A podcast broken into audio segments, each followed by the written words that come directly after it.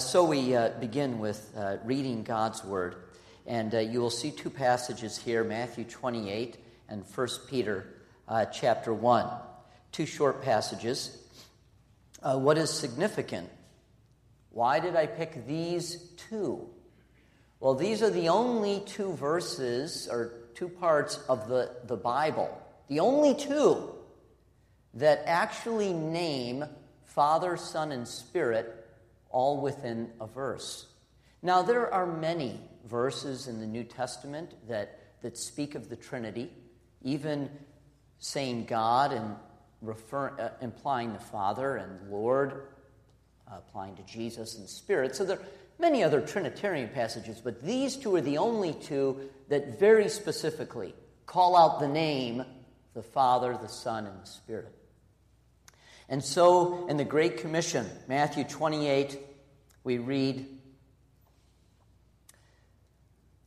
and I'm gonna start at verse 16. Then the 11 disciples went to Galilee to the mountain where Jesus had told them to go.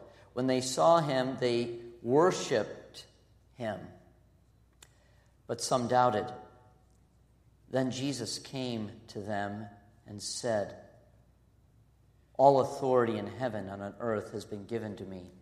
Therefore go and make disciples of all nations, baptizing them in the name of the Father and of the Son and of the Holy Spirit, and teaching them to obey everything I have commanded you, and surely I am with you always to the very end of the age." And then turning to 1 Peter,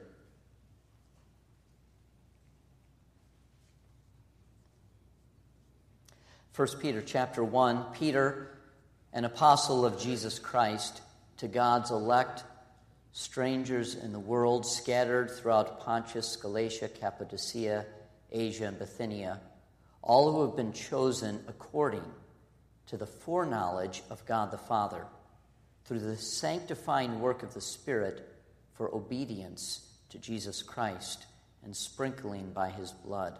Grace and peace be yours in abundance. The word of the Lord. Dear God, we pray that your word would work in our hearts this evening. In Jesus' name, amen. Amen. When I told Pastor Greg about the sermon, he said, sounds good. Just to let you know, I preached on the Holy Spirit a couple weeks ago, and I within the sermon, spoke of some doctrinal points of the Trinity, and he was very kind and sent me a little portion of his notes that addressed the Trinity.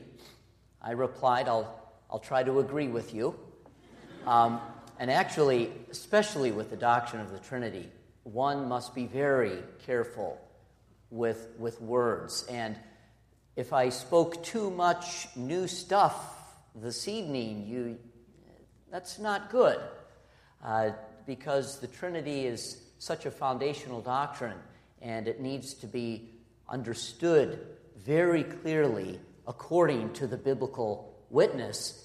And why I emphasize it is because so many people over the years have misinterpreted, have abused the Bible, and come up with something else about who God is, and have in essence, redefined God. Now, I do have some pictures, and of course, we have the logo of the CRC, and Pastor Greg referenced that. But I have another picture now. I distinctly remember I was in high school youth group. We were talking about the Trinity, and I raised my hand. And I said, what about a zinger? Do they even make these anymore, zingers? I don't know. Yes, they do. Okay, Twinkies maybe get more press. But I said, you have the frosting, the cake, and the filling. And I thought, 3 in 1. And my youth leader said, no. Now, actually, what symbols do like this is they are a very good symbol to explain the false teaching of the Trinity. I mean, we like symbols, but It helps to explain the false teaching because essentially the filling is not fully zinger, right? It's just 1/3 or one part. And in the doctrine of the Trinity, for instance, Jesus is fully God. The next picture, the famous clover leaf. We have three leaves, but one clover. However, one leaflet there is not fully clover, just 1/3. And this is a way that people have misinterpreted the Trinity. I had to put this in. You know, you have the branches and leaves, the trunk, and the roots. It's a beautiful picture, but not good when it comes to understanding the Trinity. Well, water. You know, you have water and you have steam, the liquid water, and a solid.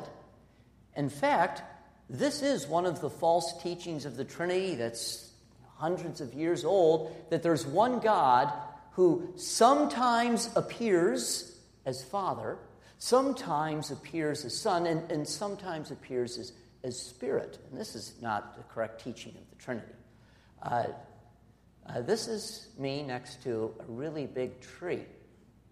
And actually, that tree is in Boston, one of the oldest public parks in America. Benjamin Franklin walked by this tree. Okay, that's pretty cool.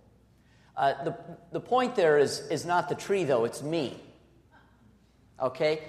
I am me, but I'm a Bible teacher. I'm a family man. And I'm a church member, 3 in 1. Now, this helps to think about the unity of me, and I have different roles, but not the distinctiveness of the Trinity. It breaks down there. It's not good. And the last one is the sun. Some people have proposed the sun. You have the sun, you have heat, and you have light. You have 3 things. They're all related.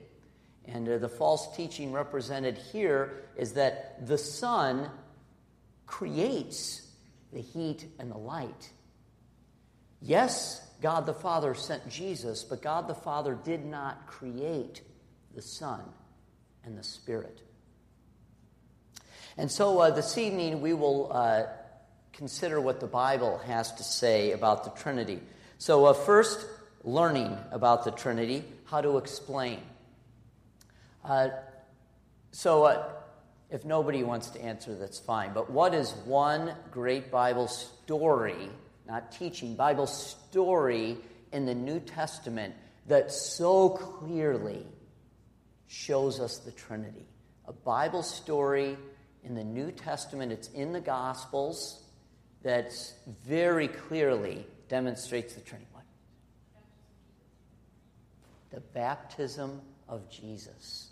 So you have God the Son being baptized, and a voice from heaven speaks, "This is my Son." And the Bible says the Spirit, on the form of a dove, comes upon Jesus. And so you see the Trinity here in the baptism of Jesus. The Great Commission I read earlier, interestingly, it says in the name, not in the names of the Father, the Son, and the Holy Spirit, but in the name, in the name. And 1 Peter gets at that there are 3 members of the Trinity, and they all have distinctive roles within the Godhead. Now, what we have here is the Trinity of points. And if you boil down the most important statements to get the Trinity, these 3. And I did not come up with them, thankfully, okay? I didn't come up with these. I mean, I agree with these, but here it is. If you get these 3 statements, you get the core of the biblical teaching of the Trinity. So first, God is 3 persons. Each person is distinct, meaning the Father, God the Father is not God the Son. God the Son is not God the Holy Spirit. Jesus, God the Son, died on the cross, not God the Father. So each is distinct, 3 persons. And the Holy Spirit the person of the Holy Spirit. The Holy Spirit is not some just impersonal, unknowable spiritual force that emanates from the Father. This is a member of the Trinity. Second, each person of the Trinity is fully God. And theologians have come up with the word person, because if you use being, then you get to three gods, and that's not what that is. So each person is fully God. Now, generally, people, they get it. God the Father is fully God. God the Spirit, okay. The problem throughout history has been, who is Jesus? And the biblical witness is very clear. And even in the Great Commission, they worshiped Jesus. And it's in the name of the Father and of the Son and of the Spirit.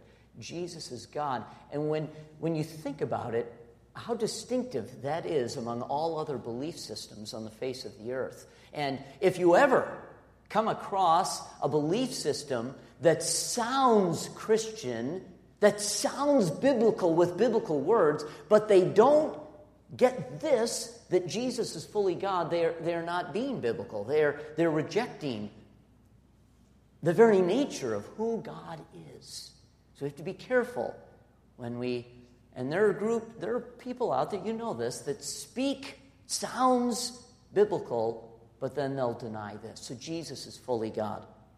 And then third, there is one God. This is not tritheism, it is monotheism. There is one God. Now, what about the differences among the Trinity? Well, it could be said this way. The Father purposes or wills or decrees.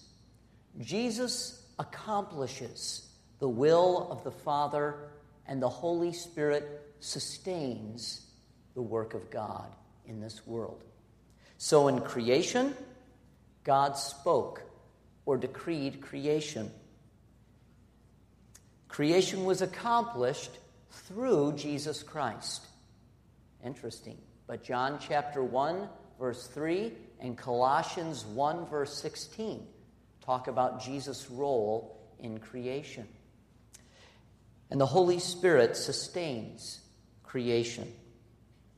In redemption, think about it, the seeds of salvation exist within the Trinity.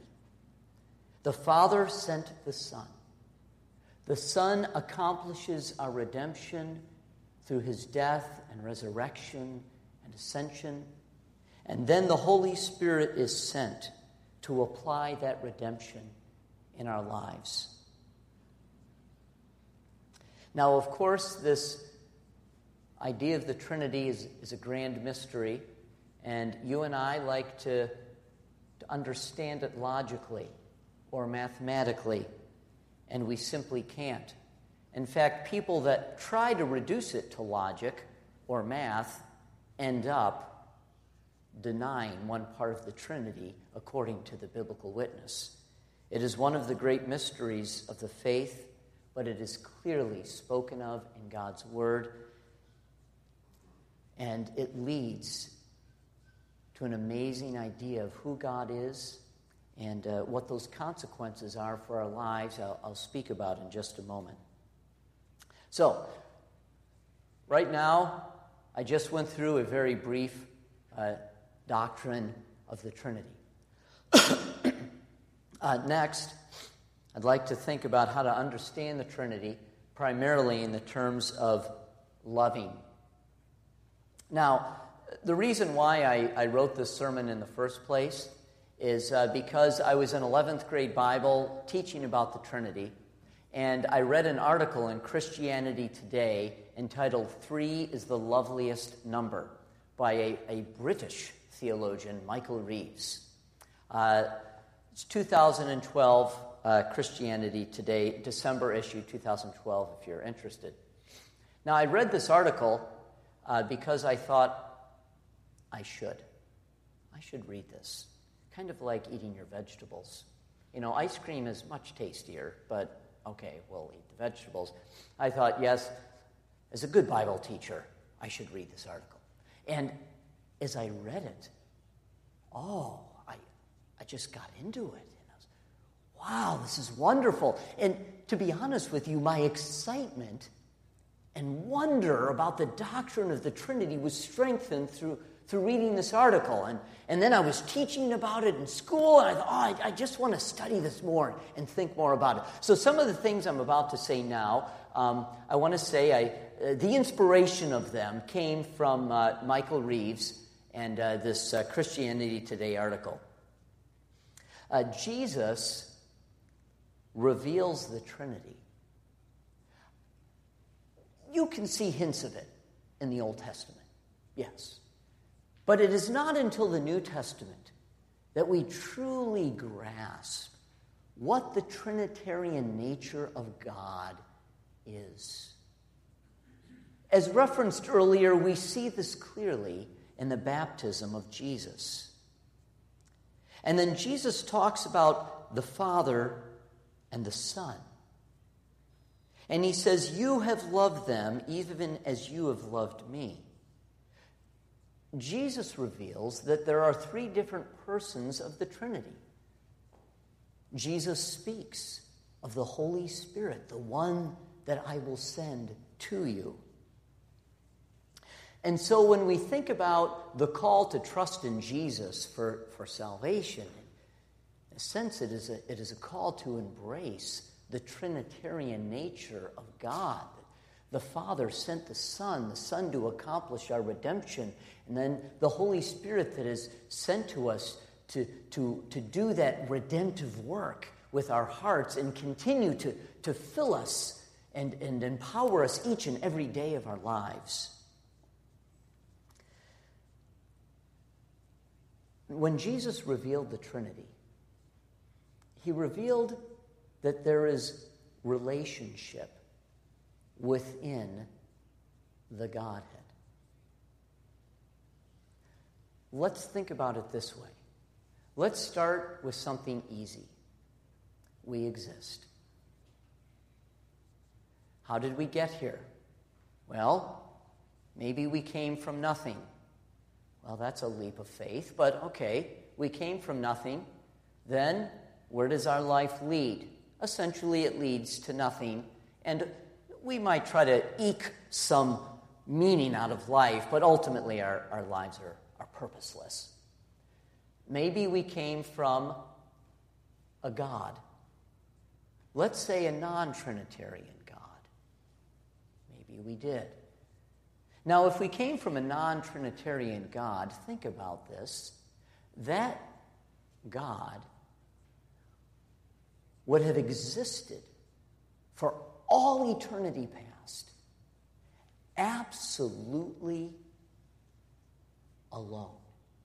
For all eternity past, existed absolutely alone.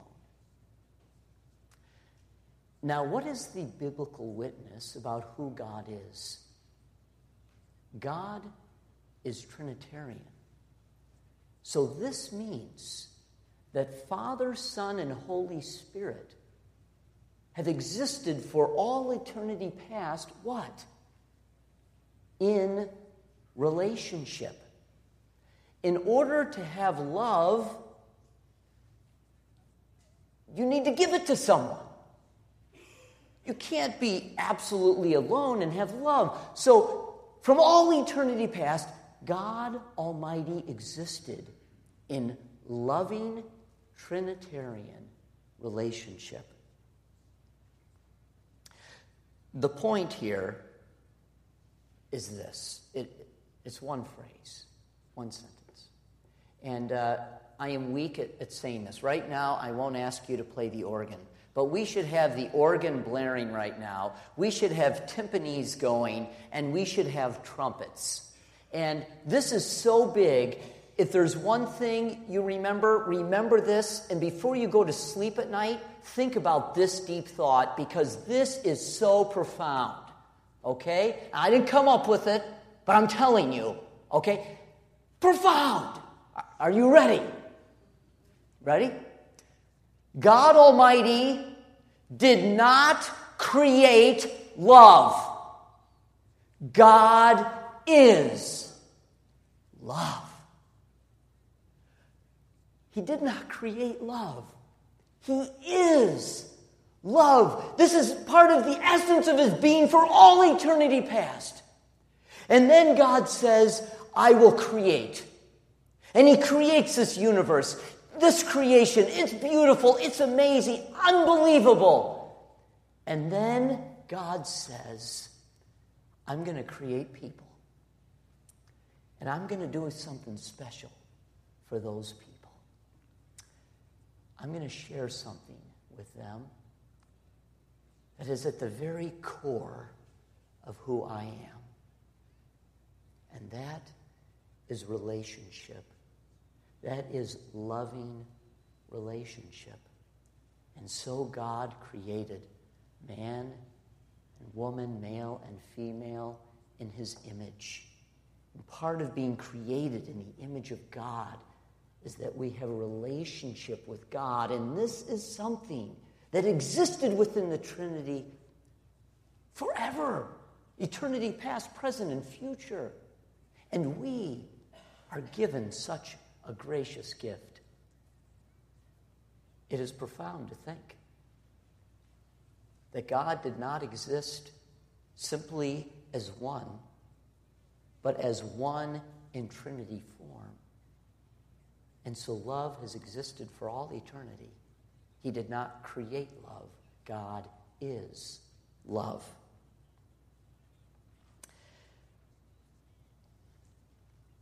And so finally, how to apply the Trinity to our lives. How to apply the Trinity to our lives. And I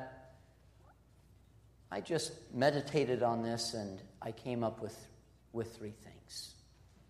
The first one is prayer.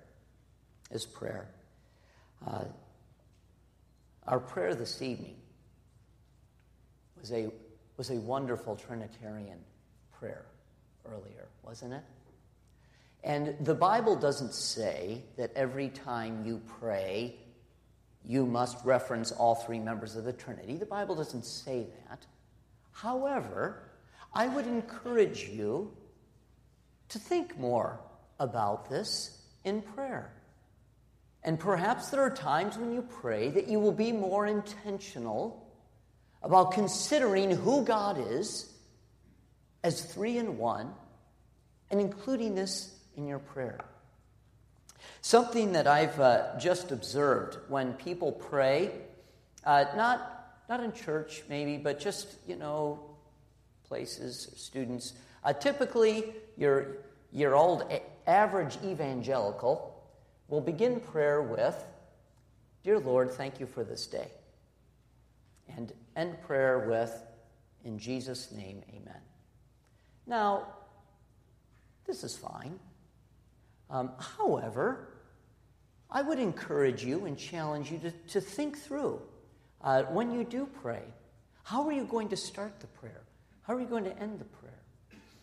And specifically, would you agree that probably when we pray, the least referenced member of the Trinity in our prayers normally is the Holy Spirit?